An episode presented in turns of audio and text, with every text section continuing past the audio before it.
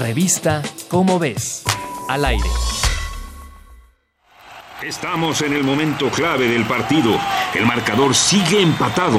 Tom Brady lanza buscando al receptor y... ¡Oh! Tremenda tajeada se ha llevado el pobre jugador. ¿Se podrá recuperar?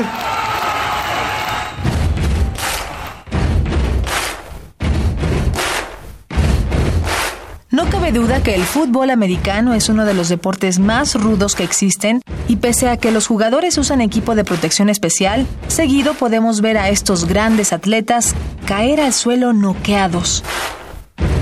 Los jugadores suelen recuperarse pronto y todo vuelve a la normalidad.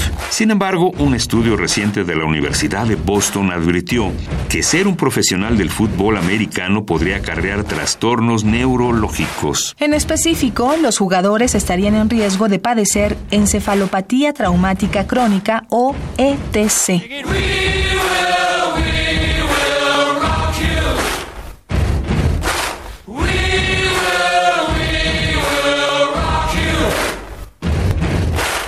La ETC consiste en la degeneración gradual de las funciones cerebrales.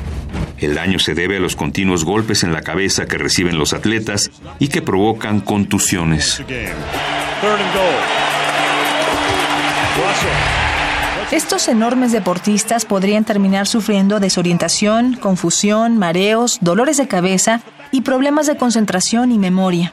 En el peor de los casos, las lesiones provocarían demencia, alteraciones en el habla y hasta en la habilidad de caminar. La investigación estuvo a cargo de Anne McKee. Ella junto a sus colaboradores estudiaron los cerebros de 202 exjugadores fallecidos de fútbol americano. Imagínate, utilizaron el cerebro que las propias familias de los jugadores donaron al sistema de salud de Boston.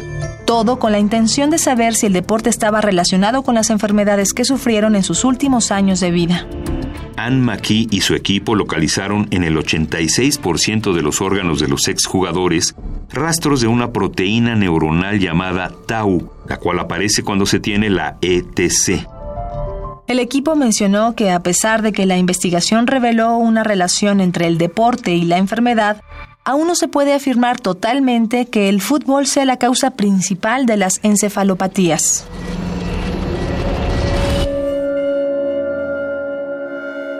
Si quieres saber más sobre las implicaciones negativas que tienen los deportes a nivel profesional en el cuerpo, no dejes de leer la revista Cómo ves, la publicación oficial de difusión científica de la UNAM.